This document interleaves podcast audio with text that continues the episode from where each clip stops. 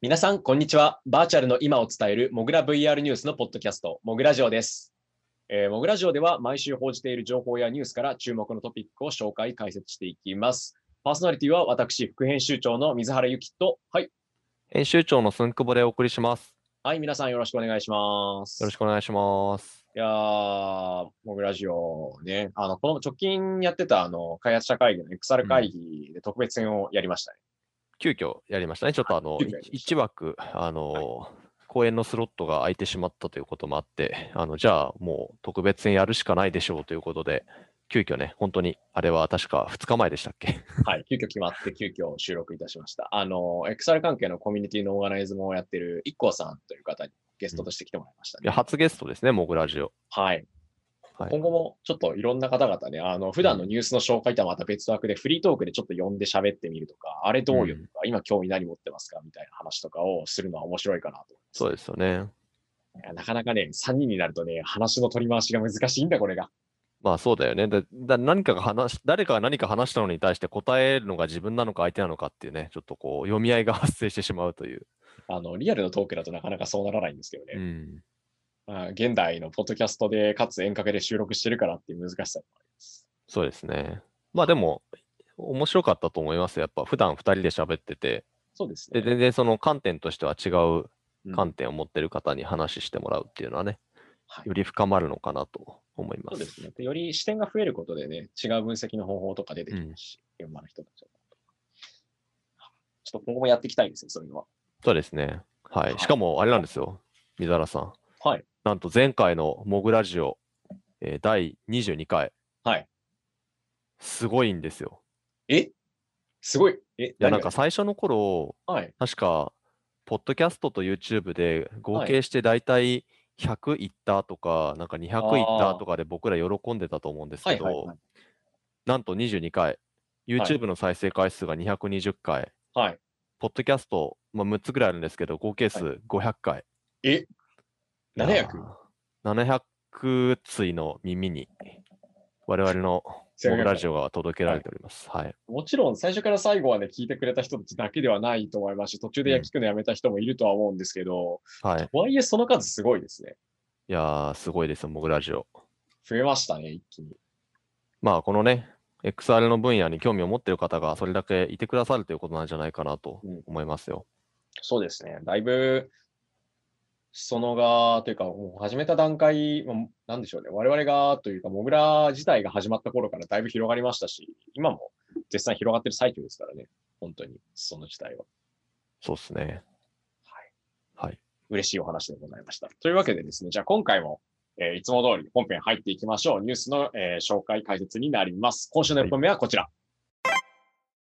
はい。スマートコンタクトレンズ開発のモジョビジョン、国内大手コンタクトメーカーと提携ということでですね、えーモジョビジョンという目に入れるスマートディスプレイ,、ディスプレイというか、スマートコンタクトレンズですね。映像とかあるいは文字とかが映せるコンタクトレンズをまあ作っている会社があるんですけども、うん作ってる開発中ですね。ここと日本のあのメニコンっていう、株式会社メニコンというですね、コンタクトレンズの専門メーカーでもずっと70年ぐらい作ってるんですけども、うんレンズ関係を。そこと提携するっていう話が出てきたんですね。うん。はい。で、はい主に素材とか、まあ、あとレンズのケアとか、フィッティングとかのあたりを中心に提携していく。で、実際にじゃあどういう素材を使うのがいいのかとか、どういうふうにケアするのがいいのかっていう、まあ、実現性のとかの調査とか、プランの評価ですね、うんを。やるっていう話になりましたね。はい。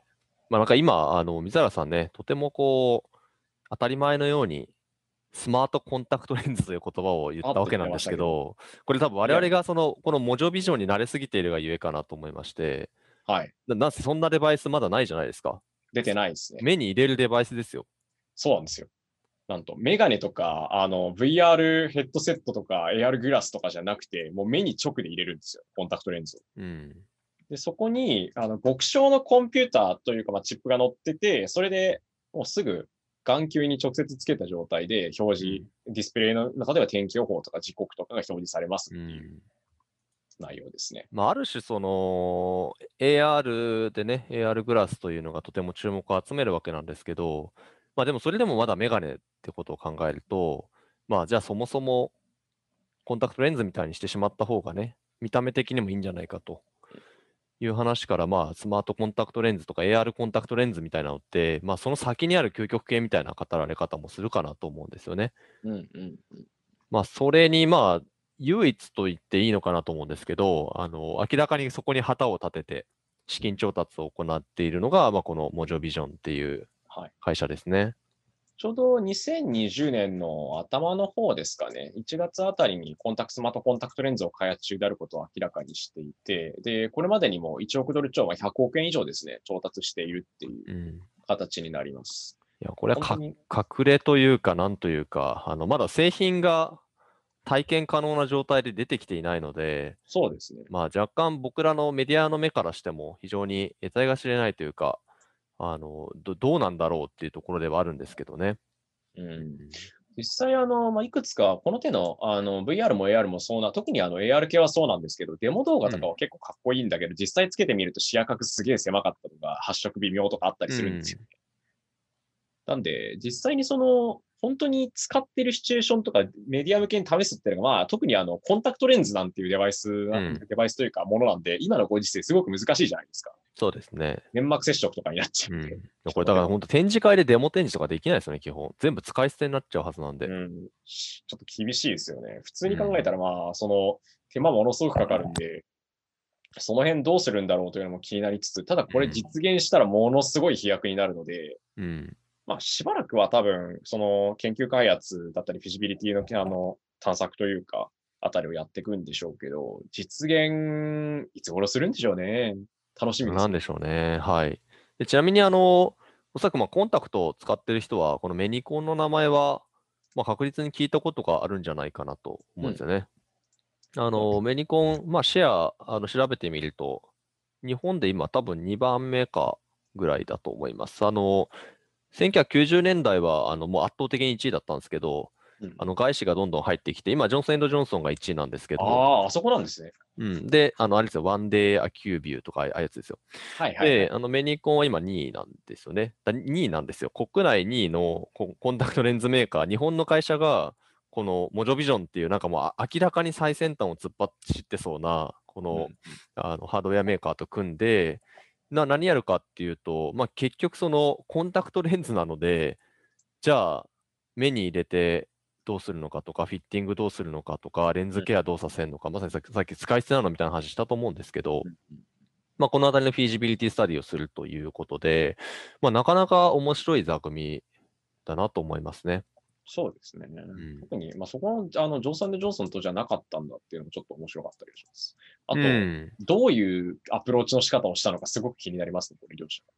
そうですね。まあ、これはきっとモジョビジョン側からなんじゃないかなという気はするんですけどね。まあ、こういうのもなんか、もしアタックできたら聞いてみたいですよね。そうですね。ちょっと取材の場をいつか取りたいですね。結構、あの、謎の企業っていう感じがう強い。ん。本当にあの、話題性は強い強いんですよね。やっぱスマ、コンタクトレンズっていうところで、引きは強いですし、まあ、僕らも記事に出すと非常にあのよく読まれるんですけれども、なんかまだ有名なものみたいな風に語られがちだったりもするので、まあそれが意外とね、身近なその日本の会社と手を組み始めたっていうのはなかなか面白いなと。これあれですよ、あの、AR グラス作ってるところが、そのメガネスーパーとかと組むみたいなのと同じなんでそ、うそうそうそう。うん。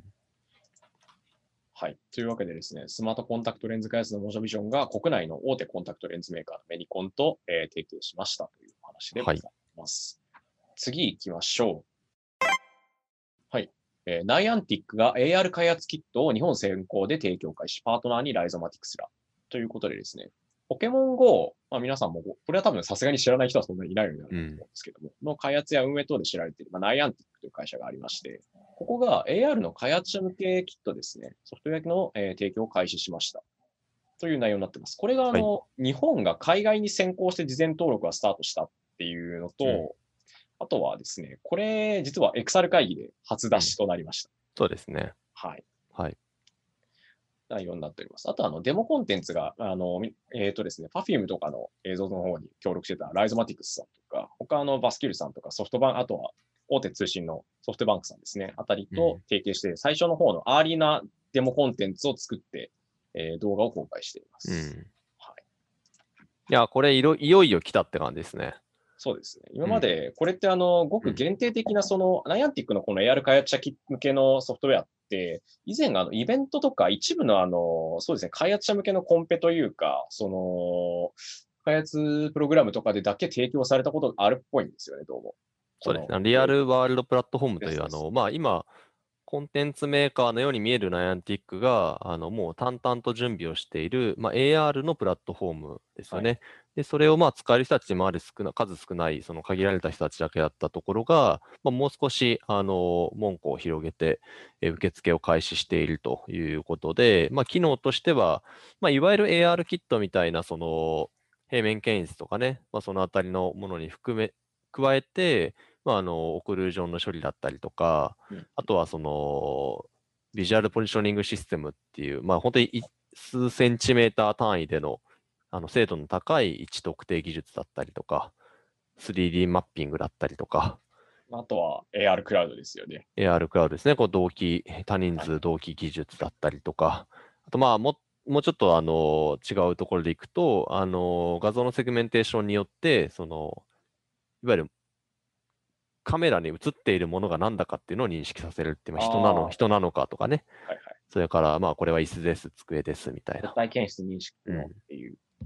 まあ、このあたりの機能だったりをこう丸々含んだパッケージ、まあ、これがナイアンティックの AR のパッケージということで、まあ、はいこれを提供開始するというところですね。はい。開発者側としては、まあ、ここら辺のあたりのかいあのソフトウェアの選定だったりとか、まあバックエンドの方とかだったりはあんまり心配しなくてよくなるっていうところが大きいですよって話をしてますね。はいまあ、まだ AR クラウドとかはね、カミングスーンってなってるんで、現時点ではあの非常に限られた機能かなとは思うんですけど、これ、あの大元にあるのは、ナンティックが、まあ、最近ですかね、あの買収した 60AI っていう、はいあのまあ、AR クラウドのあの筆頭の企業があったんですけど、まあ、そこがあの提供していた SDK が、まあ、どう考えてもベースになってますね。うんなんで、そこの結構基幹技術が入って、で、さらにその 6AI が買収さする前からもうちょっとあのいろいろ取り組んでた AR クラウドの部分とかっていうのはもうちょっとこれからねということですね。うん、いよいよですね。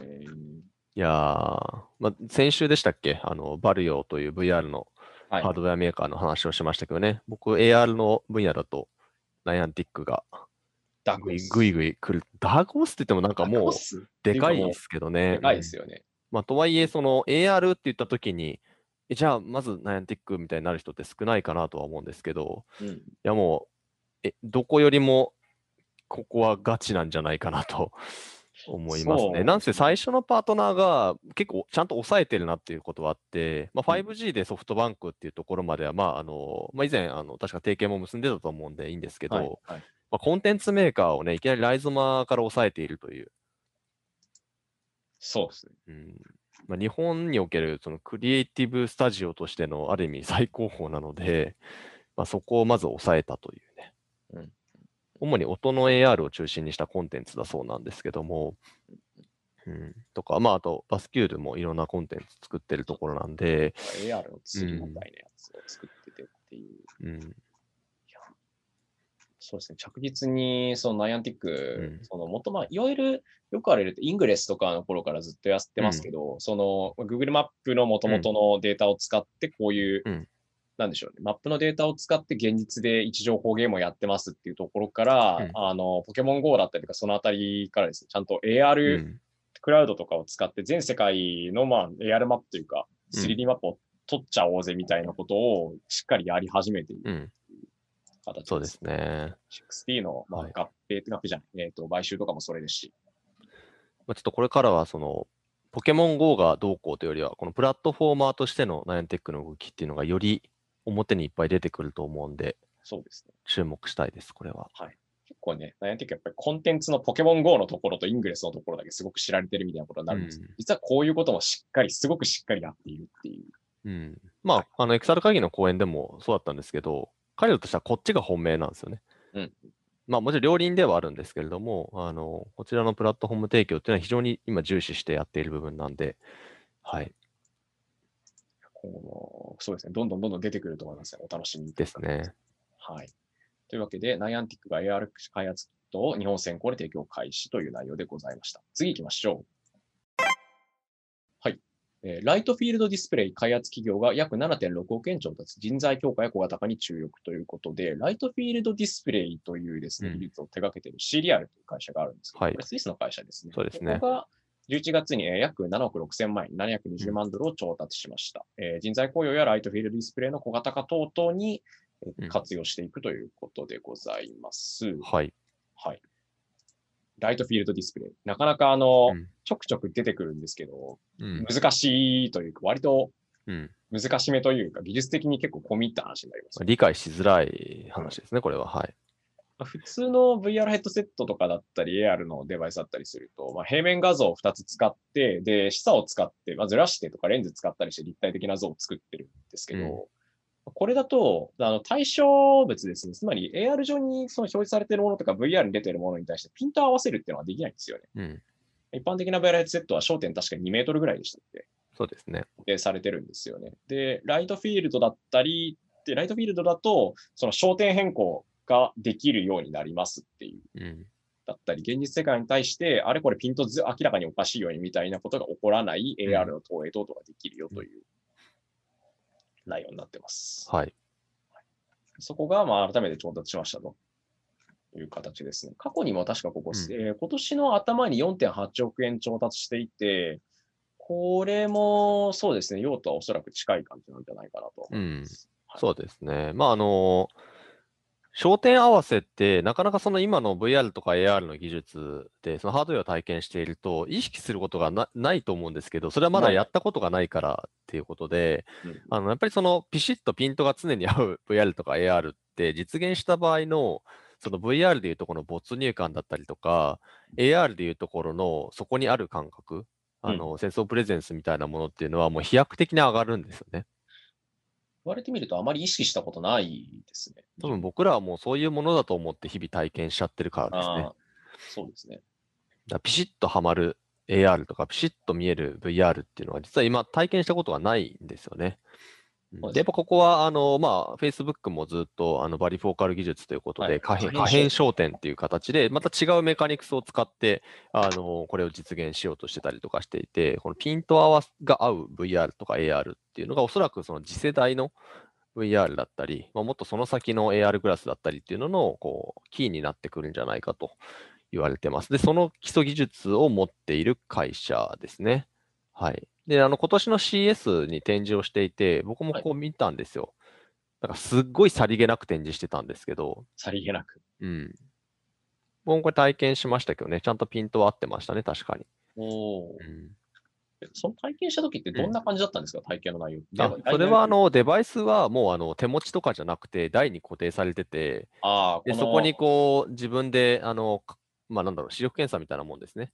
う、うん、こうやってぐっと近づけて、で、そこにあの目を置いて見るっていう形だったんですけれども、まあなんでこれをグラス型に変えていくとか、その VR のヘッドセットに組み込めるようにしていくのが自分たちがこれからやっていくことだというふうにあの彼らはは当時話しててですね、まあ、まさにそのための資金っていうのを今こう淡々と調達しているとうん、うんうん。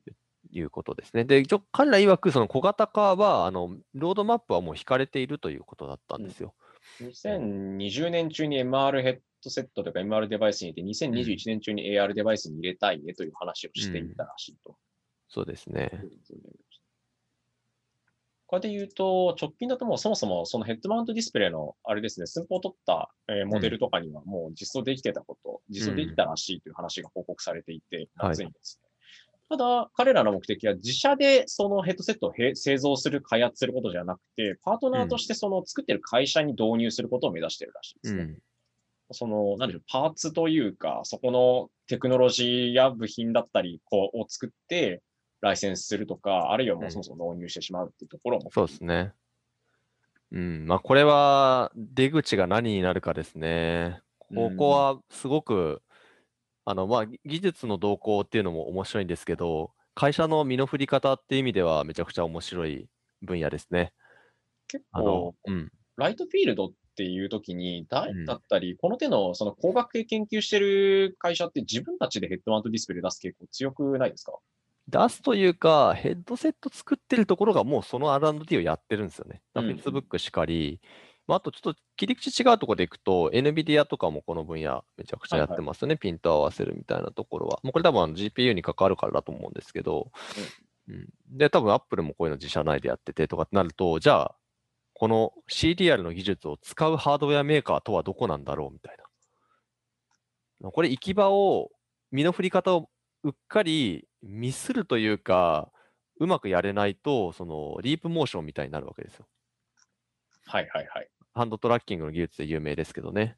あのハンドトラッキングの要素技術を持っていた会社で、非常に高精度でいいものを作って、開発者たちからも愛されてたわけですけど、結局、あの、アップルの買収を跳ねのけ続け、で、結局今は、あの、イギリスの別の会社と合併みたいな形で新しい会社を作って、ようやくいろんなヘッドセットに使ってもらい始めたみたいな、再出発してるようなイメージがあるんで、なんですよね。要素技術持っている会社はどこに使ってもらうかっていうのがすごく大事になりますね。それがその買収なのか提携なのかみたいな、ゴールのところにも関わってきます。うん、そこはもう会社の哲学というか、だったり、経営方針だったりだいぶ、そうですね。何が何でも独立でいくのか、それともこれはもう、あの彼らとしてはもう買収してほしくてたまんない状態なのか、どうなっていくんでしょうね。気になりますね。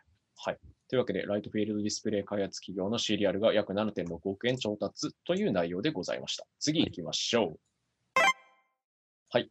えー、米歌手がフォートナイトのバーチャルライブで約20億円の売上化という内容でございます。こちらはですね、海外メディアのゲームインダストリービズっていう、そのゲーム関係の業界者にとってはすごく有名なメディアがあるんですけども、こちらがですね、今年の4月に、えー、出ている、すみません、今年の7月にバトルロイヤルゲームのフォートナイトというタイトルで行われたバーチャルライブがおよそ21億円の売り上げを記録したというふうに報じています。はい。はい、これ、あの、米国の歌手のトラビス・スポットという方がいらっしゃいまして、こちらの方がですね、ねバーチャルライブということで 3D モデルがそのゲームの、フォートナイトっていうゲームの世界の中にそのまま出てきて、いろんなパフォーマンスをやりましたと。で、その結果、あの、グッズの販売だったり、もろもろで約21億円ぐらいの 売り上げが出ているのではないかというふうにこれが推測されていますね。うん、そうですね。まあ、このトラビス・スコットのフォートナイトのバーチャルライブっていうのは、まあ、そもそもめちゃくちゃこれ、最近もよく引用されるような、あの、うん、要はあのコロナ禍において、そのバーチャルライブでも人を集められるんだとかっていうふうに、まあ、言われる、そのまさに走りとなったイベントですよね。確か2700万人以上がこれをあの見たということで、いや、そんなのって多分、どんなワールドツアーでも実現できなかったであろうことを、まあ、本当に一晩でやってしまったと。話によると、あの、同時接続というか、これを多分、どれぐらいのタイミングで切ってるのかわかんないんですけど、うん、同説1200万人とかいう話を聞いて、うん、おいおい、本当かよ、みたいな。うん。のが出てましたね。まあ、フォートナイト無料のゲームで、はい。このライブも基本無料ですからね。体験自体は。体験自体はですけど。で、それで人数がすごいねという話は今まで散々出てきていて、うん、例えばバーチャルライブ界隈の人たちだったりが、その可能性として、これぐらいうまくいけばいくんだっていうのを、まあ、非常にこう、あの強調して言ってたんですけど、はい、どうも売り上げもちゃんと、まあ、ちゃんとというか、あのしっかりついてきてたっていうのが、まあ、今回の記事ですね。そうですね。情報筋が語った内容によるとっていうことなんで、厳密にその、うん、本当にどれくらいかっていうところまではあれなんですけど、結構、まあ、タレコミに近い形で別のメディアのところに来てたらしい感じでございますね。うん、これ21億円何で売ったんでしょうね。グッズ販売だけでそこまでいくとは思わないんですけどね、なライセンスとかなんかだったのか何なのかっていう、またこれに関係してその売ることに成功したのかなって気もしますけど、ね。うん。あと、フォートナイト内でなんか売ってたんですよね、確かスキンかなんかを。はいはいはい。うん。多分そのあたりなのかなという気はします、マネタイズのところで言うと。まあ、これをね、決してその、誰、どんなアーティストがこう、やってもこうなるってわけではないので、まあ、あくまで一個の、その、なんだろうな、例としての、うん、筆頭例としての数字かなとは思うんですけれども、まあ、そのバーチャルライブっていうものの、まあ、ある意味、こう、威力というか、っていうのを示しているのかなとは思いますね。そうですね。恐ろしく。おそらく、相当な範囲で人が見ていて、数、その数がすごいっていうのがまあ一番でかかったのかなっていう要素としては。そうですね。だいぶ可能性感じるところですよね。直近だとやっぱりバーチャルライブの事例がまた年末あたりとか年始あたりにかけて増えてきてるので、それがどんな結果になるかっていうのはちょっとそうですね。バーチャル YouTuber とか。うん。これ契機にそのアーティストの方々ってやっぱりオフラインでライブができない状態がずっと長く続いてるので、だったり難しいとか、あの無観客だったりって、その彼らの一助になればなとは思いますね。はい。というわけで、えーベーカッシュとトラビス・スコットがフォートナイトのバーチャルライブで約20億円の売り上げかという内容でございました。はい。で次行きましょう。えっ、と、こちらもまたバーチャル空間系の話でございますね。えー渋谷区公認のバーチャル渋谷でクリスマスイベントを開催という内容でございます。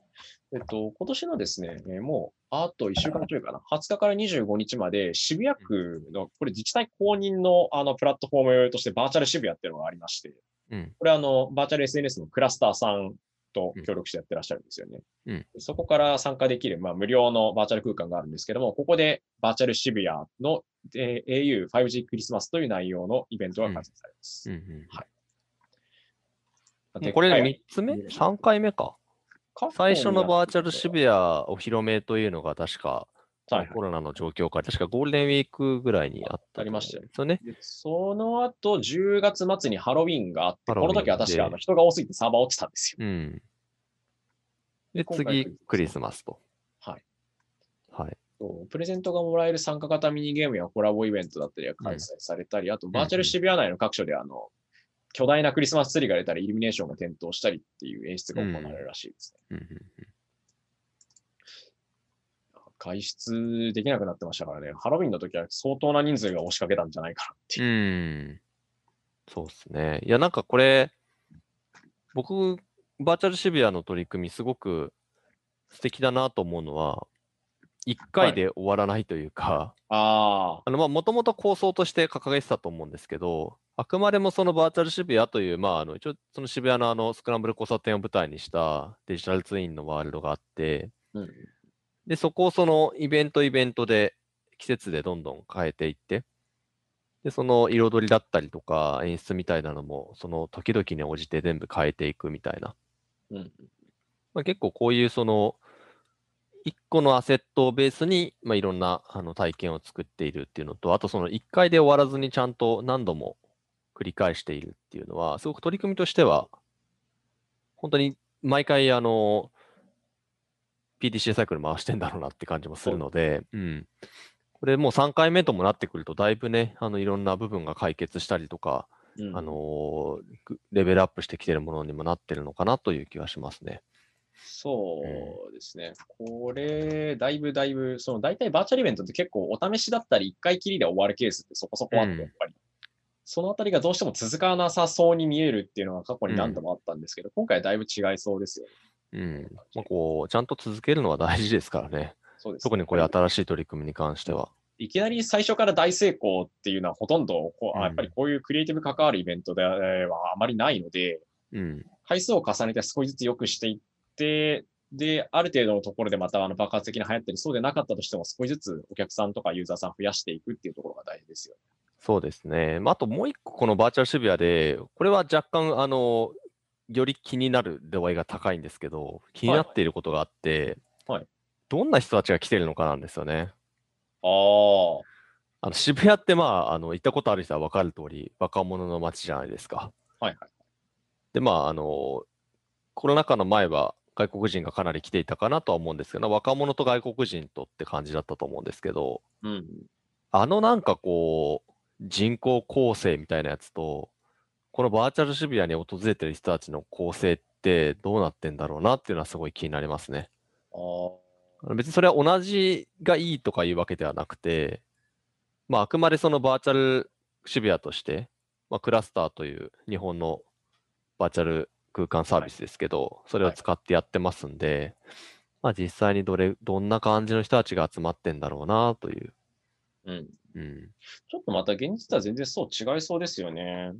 なんか違うのか同じなのかが本当わかんないなと思って、例えば渋谷ハロウィンってもうだいぶ結構ね、うん。若者の中でも今日イケイケな皆さんが集まってるだろうなっていう気がすするので、まあそういった皆さんがバーチャル渋谷にも集まっていたのか、それとも実は全然違う人たちがバーチャル渋谷には集っていたのか、うん。まあ、このあたりはすごく、もしくは混ざっていたのか、うんすごく面白い、気になる話だなというふうには思います。そうですね。ユーザーの属性とか層とか分析してみたら面白いかもしれないですね、これは。うん。はい。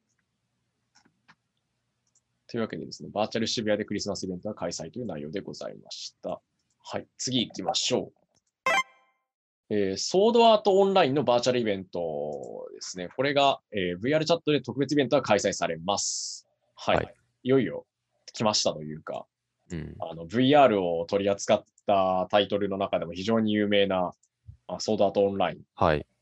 のですね、えー特別イベントが VR チャット、まあまあ、VR、SNS というかソーシャル VR の VR チャットで開催されます。うん26日と27日の2日間ですね、今月の。はい。はい。企画展とあとトーク番組等々が行われる予定でございます。いやーいよいよ、あの、VR 題材にしたうんタイトルのイベントがまた VR の中でまた一つっていう感じですね。そうですね。まあ、ソードアートオンラインって多分、日本の VR、まあ、世界で見てもそうなのかもしれないですけど、まあ、VR をテーマにしている原作なだけあって、一番その VR で取り上げられてる、取り上げられてるというか、まあ、採用実績の多い IP なんじゃないかなと思うんですよね。本当に2014年ぐらいのあの Oculus Rift が発売する前の開発者版とかも使ったデモが、あのーアメリカのアニメエキスポとかでも普通に公開され、ん？体験できる状態にしてたりとか、はい。あとその後だと確かバンナムさんが本当にあの、抽選に当たった人たち限定でなんか実験みたいなのやってたりとか、うんうん。その後も確か NTT ドコモあたりが、あの体験イベントみたいなのやってたりとか、まあ、何度も何度もあのいろんなシーンがあのこの VR になって体験できるよっていうのは、まあ、まさにこのテーマとして、あのあれですね、VR、MMORPG をうん描いている作品で、なおかつまあそれが非常に人気だからこそ実現していた IP なんだなと思うんですけど、ずっとやってますもんね、うん本当に。で、最近だと確か、あのクラスターでね、はい。あの声優さんたちとかが集まって、あの確かアリシゼーション編っていう一番最近のシシリーズのトークイベントだったりが行われてたかなと思うんですけど、8月ですね。うん、僕今回のやつ見てびっくりしたのが、あのはいプレスリリースを出してたのがアニプレックスだったっていうね。あのー本家本元というか、作っている大元のですよね、あの、うん。アニプレックスさんっていうと。ですよね。まあ、あの、ゲームだと FGO とかね。はい。最近だと鬼滅とかね。はいはいはい。はいソニーのあのミュージックエンターテインメントの子会社の。で すね。あの、非常に、あの、最近、超人気 IP を手掛け続けている方々ですけれども、なんかそこのリリースでこう、ソードアートオンラインの VR イベントを VR チャットでやりますって書いてあって、なんか結構感慨深いなと。よりその、のオフィシャル味が強い人たちが、あの、その VR のプラットフォームを使って、あの、このソードアートオンラインっていうのの、まあ再現だったりとかっていうのをやろうとしているので、まあなんかクオリティとかもすごい気になりますしね。うん、今まではその、提携している、例えばプラットフォームだったり、あるいは開発会社の方々とかだったりの方が、ちょくちょくリリース出してた印象なんですけど、大元が出してきたっていうのはなかなかうん。ですね。そうですね。大向けはい。のイベントになる気になりますね。はい。というわけで、ソードアートオンラインが、のですね、えっと、特別イベントが VR チャットで開催という内容でございました。はい。はい、次行きましょう。えー VR ゲーム、ハーフライフアリックス、総所有者数が200万人突破か集計サイトが報告。はい。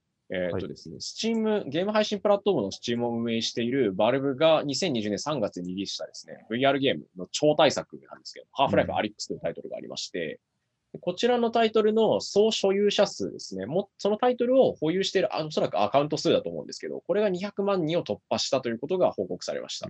まあこれすごいなんかこう、歯の奥に物が挟まったような言い方してるんですけど、はい。要は200万本売り上げたんじゃないかってことですよね。そうですね。うんはい。えっ、と、厳密に言うと、その公式サイトからの発表ではなくて、えー集計している外部サイトからの発表、かつ、ハーフライフアリックスって、その、無料でセットになった時があるんですよね。VR ヘッドセットのバルブインデックスとかだったりを買った時に、うん。ついてきますっていうキャンペーンをバルブインデックスの発売時にやっていて、うん。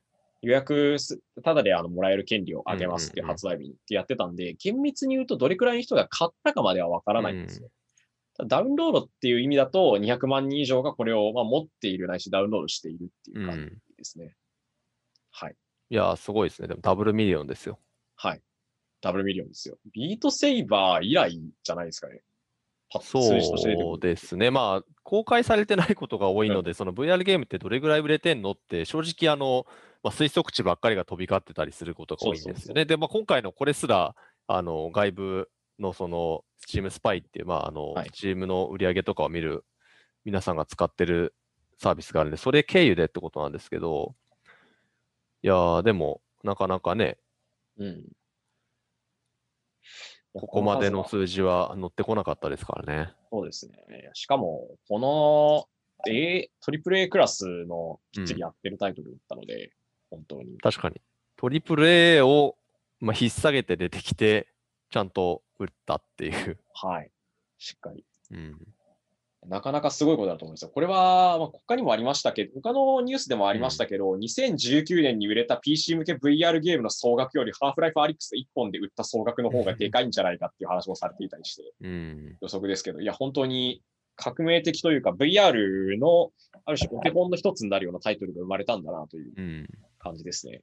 まあ、いかんせんね、ちょっと、はいあのー内容がね、ややそのエイリアンとかが出てくるんで、ちょっとね、グロテスクだったりとか不気味な部分が多くて、あの、ちょっとこう日本人の、あの、趣味趣向とはちょっと合わない部分はどうしても多いのかなってあります気がしますけどね。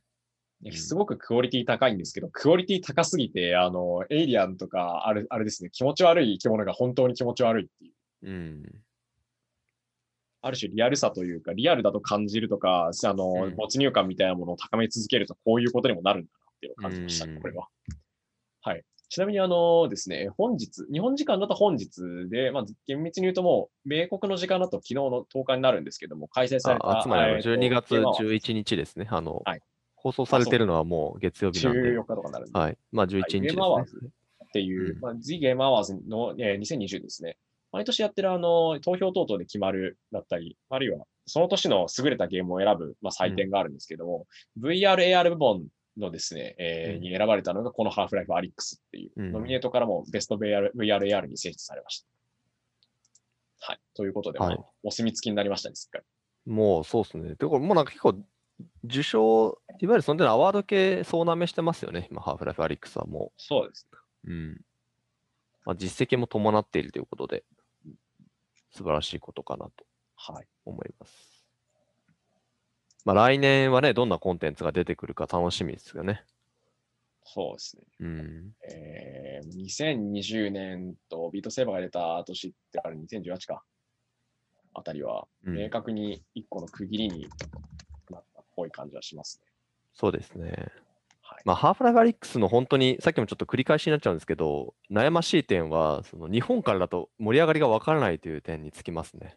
そうですね。うん、だ日本からすると、ビートセーバーの次出てこないですよね、なんですよ。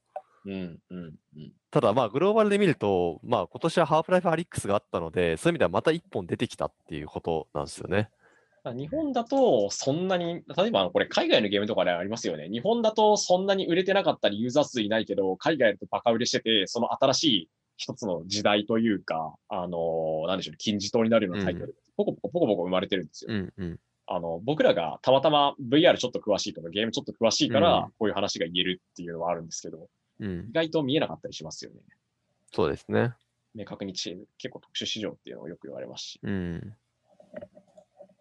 これ来年どんなの出てくるの？楽しみですね。本楽しみですね。当はい。というわけで VR ゲームハーフライフアリックス総ダウンロード数、まあ、所有者数が200万人突破かという内容でございました。はい。というわけで今週のニュースここまでにして、フリートーク、はい。すごい、手、手、パチン。手を叩いた。はい。はい。というわけでですね、フリートークなんですけど、うん今のハーフライフアリックスの話にもつながってくる、うんまあ、つながってくるというか、ゲーム関連ということになるんですが、めちゃめちゃ年末タイトル出ましたね。いや、そうななんですよね。あのーまあ、年末っていわゆるあの、クリスマスとかもあるんで、はい、まあ、年末商戦に向けてタイトルがバカバカ出てくるっていうね、ことかなとは思います。あと、まあ、クエスト2がちょうど10月に出たんで、まあ、その絡みもあって、10月には出せなかったけど、クエスト2向けタイトルだよみたいなのもちょこちょこ出たりして、うん非常にここ最近、あの対策であったりだとか、あの注目の作品が多くリリースされているのかなということで、ちょっと今回のフリートークは、あの業界動向の中でも多分ゲームの部分ですね。はい VR ゲームがだいぶいろんなものが出てますよという、ちょっとその紹介をしようかなと思います。はい。まあ、どこから行こうかなと思うんですけど、まあ、ちょっとこう日本としてね、盛り上がってるところからまず行くと、はいアルトデウス、はい。アルトデウスですね。えっとアルトデウス BC ですかね。はい、アルテム PC。東京クロノスっていう VR デビューを作った、えーマイディアレストさんですね。日本の会社さんが出した、つい最近出した新作です。うんいや総プレイ時間20時間らしいですよ。VR ゲームとしてはだいぶ意欲的なボリュームですよね、本当に。いや、この数字はそうですね、今まで多分1作品ぐらいしかこの辺りなかったんじゃないかなと思うんですけど、あアスガルド・レイスっていうタイトルがありまして、この話は別の話なんですけど、はい。まあ、そのあたりにこう挑んでいるようなね、作品ですね。非常に、まあ、ボリュームも大きいし、かなり気合の入った作品になっていると。いう形ですね、これは。めちゃめちゃあのコミュニティの盛り上がりが、アルトデスっていうか、マイディアレスさんのあたりのコミュニティの盛り上がりがすごくて、うん。いや、本当にあの、熱量がすごいんですよね。ちょっと、ちょっと遠巻きに見ようかなと思ってても、あっちってなるぐらいみんな熱い。まあ物語性のすごく強い VR ゲームを彼らは作り、そしてそこに魅力的なキャラクターだったりとか、あと歌ですね、を載せていって、まあそこでそのファンコミュニティをしっかり形成していくっていうのが、まあ彼らの、あの、こうある意味進め方なので、まあ東京クロノスでそれをある意味せクラウドファンディングも使って大成功させて、うんでそれがよりその結実したのがこのアルトデウス BC かなと思いますんで、はい。僕もまだ体験版しかやってないんで、ちょっとこの週末にでもやろうかなと思ってます。これはぜひプレイしたいですね。他にも、あの、日本から出てるタイトルでいくと、あの、あれですね、えっ、と、こっちはまた別の話なんですけど、ソード・オブ・ガルガンチュアっていうう、ん。VR 剣撃アクション。これはいはいは、はいえっと元読む猫さんで、今、サードバスさんかな、うんが、えっと出しているタイトルなんですけど、これの PSVR 版が出ましたね。ようやく出ましたね。はい。結構長かったですよね。もともとってうんガルガンチュア出てたのっていつ頃でしたっけ、結構前だったような。去年じゃないですか？あ、でも去年なのか。うん。ね、PSVR 版が出たのが、えー12月9日でっていう感じですね。一度延期してるんですね。うん。まあいろいろね、スペック的な問題だったりとか、あとその、やっぱり360度動き回れないというかね、はい正面しか向けないんで、まあなかなかいろいろこう大変なとこあったんじゃないかなと思いますけど、PSVR で出ましたと。あとはゲームじゃないところでいくと、狼と香辛料 VR2 ですね。はいはいはい。はい。もうこれあの、有名なラノベ原作のはい。狼と狼香辛料。はい。こちらの、うん、はい、あのー開発がジムドロップさんですね、これ。確かこれですね。もう最近出てますね。はい。あと、海外勢でいくと、これちょうどこ今週ですね。ミスト VR。はい、あのー名作というか、ずすごく古典的な、と言いますか、まあ、初初期の方の名作ですね。アドベンチャーゲーム、えっと、これは VR じゃなくて、えっと、PC 向けとかだったりのアドベンチャーゲームのミストっていうタイトルがあって、これの VR 移植版。移植版というか VR 向けにいろんなところを調整して出したバージョンですね。うん。と、あと他だと、あの、ピストルリップが確かアップデされましたよね。そうですね。まあ、あの、ビートセーバーに次ぐ VR のリズムゲームといえば、ピストルリップじゃないかなと思うんですけど、まあ、これは銃を撃つはいリズムゲームですよね。うんうん結構かっこいい感じで。スタイリッシュなアクションをリズムに合わせてできるというか、うんそれに乗ってると、実際に一緒のアクションができるっていう感じのタイトルですね。発売された頃は、あのビートセーバー路線でその曲を増やしていくのかなと思ったんですよ。うん。ああ、でも思わぬ方向にアップデートされて、はストーリーモードが追加されたんですよね。はい。はい。珍しいやり方ですよね。その音ゲーでまあストーリーだったりとか、あと曲の解禁とかはよくあったりするんですけど、ストーリーの方に比重を持たせてくるってちょっと面白いですよ。うん、そうですね。まあどうしてもその、やっぱ曲単体をプレイして、で、それを繰り返して、あの点数を競うみたいな方に行きやすいと思うんで、まあ、ちょっと違う方向を目指し始めていたりとか、まあ、遊び方の幅を増やすってことなんだと思いますけどね。そうです最近だとあれじゃないですか。リングフィットアドベンチャーもあるじゃないですか。アドベンチャーモードと、ああ、のそうですね普。通にただただ筋トレカスタするやつムで鍛えられるやつとかだったりと、あとは本編のストーリーみたいなのがあって、うんそのあたりなのかなって、モチベーションをどうやって与えるかみたいなところになるんでしょそうですよねゲームって。うんはいあとは、スター・ウォーズの Tales of Galaxy Edge が出てたんだっけ？あもう出ましたね。はい。はい。まあ、スター・ウォーズの VR のゲーム、淡々と出てきてるんですけど、まあ、去年があのベーダー・イモータルっていうね、はいあのダース・ベーダーに弟子入りして最後戦うみたいなやつだったんですけど、うんあ、戦うってネタバレなのか、まあいいか。でも今年は Tales of the Galaxy Edge といううんゲームですね、これも。ちは、また、あれですよ、辺境の星の、で、わちゃわちゃやるみたいな話でしたっけ、これ。そうですね。まあ、比較的、あの、戦いもありありつつ、もうちょっとなんかいろんなことするっていう、あの、アドベンチャー形式のアクションアドベンチャーゲームになっているという話な。ヨーダが出てくるってことでね。はいはいはい。あと、剣撃もありますよね。ビうんライトセーバーでの。はい。まあ、これもストーリーを楽しむ系のゲームですね。はい。はいそして、ちょうど今週、まあ、このちょうど、あの、まさにラジオを収録している11日に出たのが、メダル・オブ・オーナーの VR 審査ですね。はい。メダル・オブ・オーナー、アバブなんだっけな、これ。アバブビヨンドですね。うんはい。出ましたね独占で出ました。はいまあ、これは確か作品自体は、えっ、と、2年ぐらい前からですかね。そうですよね。アナウンスはされてましたね。うん。これ、あのー発売のちょっと前に出たリリースで、凄まじい大容量になってるっていうのがちょっと話題になりました。うん。どんぐらい大容量なんですか？170GB 以上の空き容量が必要で、インストール時はその倍いりますっていう。しかも SSD 指定。はい。HDD ではなく SSD で行うことを強く推奨するっていうリスポーンを持ってて、うんおいおいどういうことだよっていう。そしてグラフィックカードは RTX2080 以降。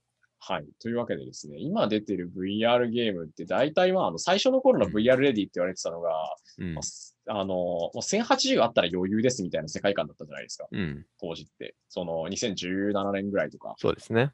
でだいぶ進化してきたんだろうなというのと同時に、うんここ、でもさすがに進化してきたで済ませるには、ここまででかい、うんか。つ処理を要求してくるタイトルってほとんどなかったので、ちょっとびっくりしてますよね、メダルオブオーナーは。そうですね。あと、お値段ですかね。さらにびっくり。ス8000いくらですよ。うん。はい。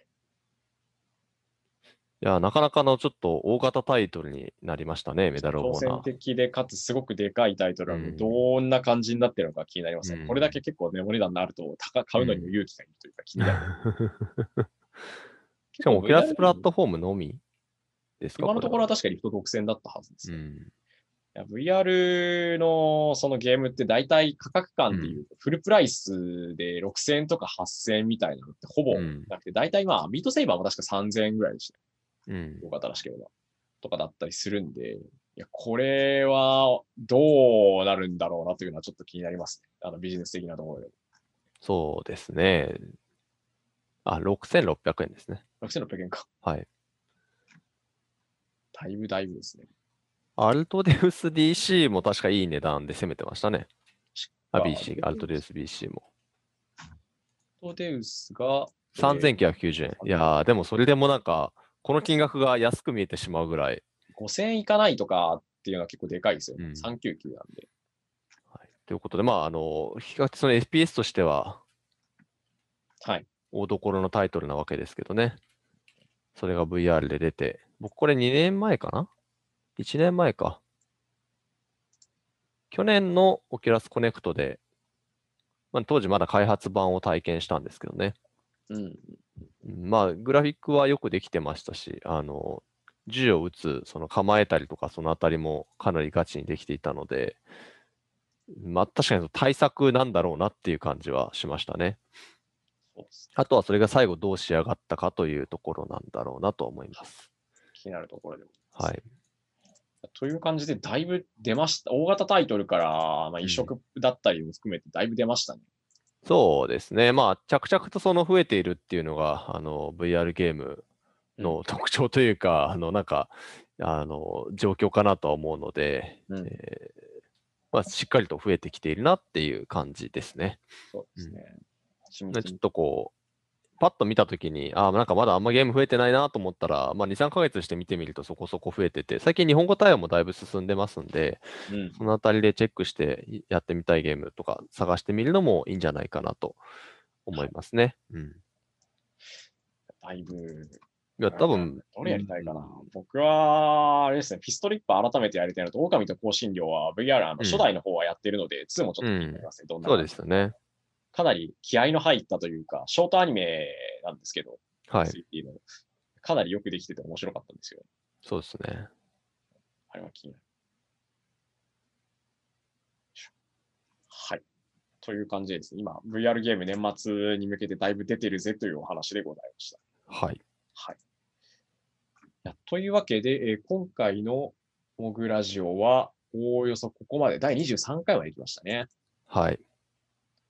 そういえば冒頭で話したんですけど、XR 会議の特別戦があったねって言いましたけど、そもそも XR 会議無事終わりましたねっていう話をしてましてなかっああ、そうですね。無事に終わりましたね。はい先週だいぶ話散らかしましたからね、エクサルはい会議については。た。7日から10日、12月の7日から10日、7日じゃない、えー、よ8日、9日、10日で開催されていた XR 会議っていう、まあ、会社向けのカンファレンス、会社クリエイター向けのカンファレンスイベントがあったんですけど、こちらはいも村が、あの主催事務局等をやっておりまして、無事終わりました。はいそうですね。はい。オンラインイベントだと終わった感あんまり長くないですか？いや、結構ありましたよ。ありました？ね。なんかオフラインイベントってやっぱ展示会とか、あのイベントとかだったりだって撤収して、うんその場であの終わって、まあん何か買い、なん食べるの、まあ打ち上げというか何かがあって撤収しておしまいみたいな感じで終わった終わったっていう感じはあああ、そういう意味では、その、なんか、そう、クロージングがちゃんとあったわけではないって感じですね。ただ、なんかその、当日運運営とか、はいその、直前に至るまでの、なんかこう、もう本当に前日、当日、直前みたいなところが、もうなんか、すごいこう指数関数的に忙しくなるみたいな。はいはいはい。なんかその点のこうお祭り感のあるものだったのは間違いないっていうのは正直。運営側のその文化祭の前日と一週、前日から一週間ぐらい間はすすごかったんですよね、あれは。うん。だからまあなんか、まあ、確かに終わりのとこはしっかりしてなかったかもしれないですけどね。ちょちょっと距離を置いて見てみると、あのめちゃくちゃそのお祭り感はすごかったとは思います。アーカイブも残りますからね。そうですね。やっぱオンラインの良さは、あの当日参加できなかった人たちも後からあの参加できるとか、あとはまあ講演っていうのが主体だったので、まあ、その講演をまあ1週間かけて見てもらうとか、あと今回あのバーチャルブースっていうのを各企業さんとか、あとまあ主催の方でもいたんですけれども、まあ、このあたりも全部、ちょっとあのスタッフはもういないわけなんですけれども、まあ、1週間入り放題っていうふうにしたので、まあ、このあたりであの当日来れなかったよとか、ちょっと当日時間がなかったとか、結構その当日仕事が入っちゃったみたいな人もたくさん見たので、まあそういう人たちもあの後から、えー追体験できるみたいな、うんまあそういうふうにあのしているので、まあそういう意味で終わりがないっていうのは、あのいいことでもあるのかなと。うん。はい、じゃあもうこれ終わりみたいな。うんあのこの時だけしかこの話は聞けませんでした。すごい良かったよね、みたいな風にならないようになってるっていうのは、逆にオンラインイベントのいいところなのかなとは思いますね。しっかり録画残ってますし、同じような体験ができるってところではすごくいいですよね。うん。あと、まあ、ブースもね、部屋が残ってますんで。バーチャルブースが。残ってます。うん。現実だったら絶対取り壊しが入ってしまうんで、もう二度とそのブースを体験することはできないわけなんですけど、まあ、うん基本的には、あの、残ってますんで、はい。まあ、最悪、例えば、あの、まあ、これはもう企業さんとか、あの、その空間を作った人たち次第なわけなんですけど、あの時のブース一般公開しますみたいなことできるわけですよ。やろうと思えば。うん。まあ、そういう意味では非常に、なんだろう、こう、永続性のあるものなんだなっていう感じですね。そうですね。そこをずっと続いていけるのがいいですはい、あの話はもうどれも非常に面白かったですね、基調講演はじめ。うんいはい。や本当に面白い公演めちゃめちゃあったりとか、あとはうん凝ったあの映像を出してきてくれる会社さんとかも結構あったりしてよかったですね。そうですね。はい。ちょっとまあもうチケットの方は売っていないので、あの今から何かそのアーカイブを見たいとかっていうのは、あのチケット購入者のみになってしまうんですけれども、うんまあちょっとまたね、来年に向けてうん仕込み始めようと思いますんで、はいぜひぜひ。まあ去年オフライン初めてでやって、今年2回目完全オンラインで、3年目は、3年目はどうなるのかわかんないですが、相変わらずその多分運営側は、あの、また新しい挑戦を迫られますので、XR 会議2021はもしかしたらハイブリッドになるかもしれない。かもしれない。はい。いや、藤井ね、僕としてはオフライン開催をね、ぜひまたやりたいんですよ。